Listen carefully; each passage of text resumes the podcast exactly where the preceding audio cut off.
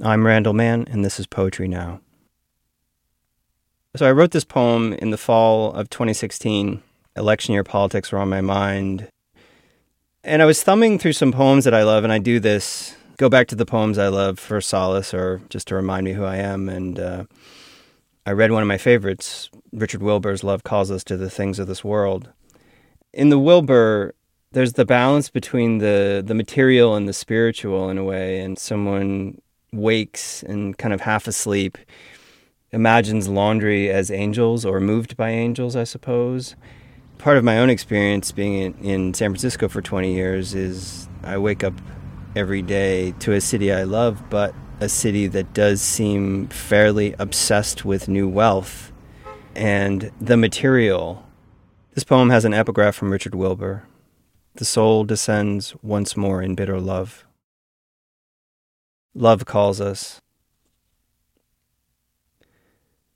The eyes open to the cries of police.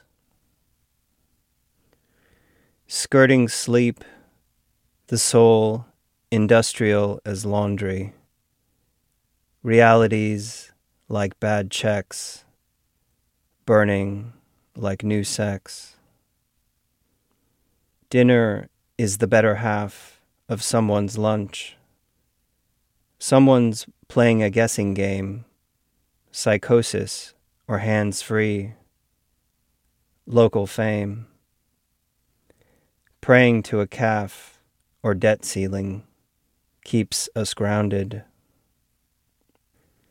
You can take the kid out of the food court, but child support won't upgrade from buy to buy outbid I am my financial aid. Astounded, we wake and take. Let every boy Tolstoy with disease have a chance. Liabilities, let's dance.